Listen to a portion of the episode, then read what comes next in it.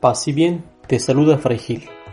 En el texto evangélico que escuchamos hoy, somos testigos de cómo Jesús busca conmover verdaderamente los corazones de sus interlocutores, haciendo ver que la muerte de los Galileos en la explanada del templo, como de los que murieron en la construcción de la torre de Siloé, no fue consecuencia de un castigo de Dios, sino producto de un tirano que quiere amedrentar a sus súbditos y de un accidente en la construcción.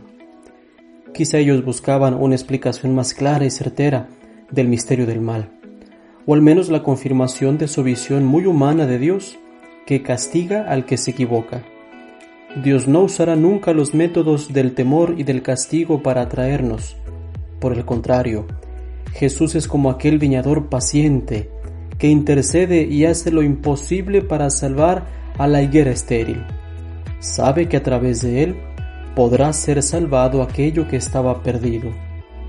La respuesta al misterio del mal de todos modos no es sencilla, pero después de ver la suma de todos los males vencidas en la cruz, atravesaremos los sucesos de la vida, aun los más crueles, en un modo distinto, desde la perspectiva de la esperanza y del amor fiel de Dios. Que pases un excelente día.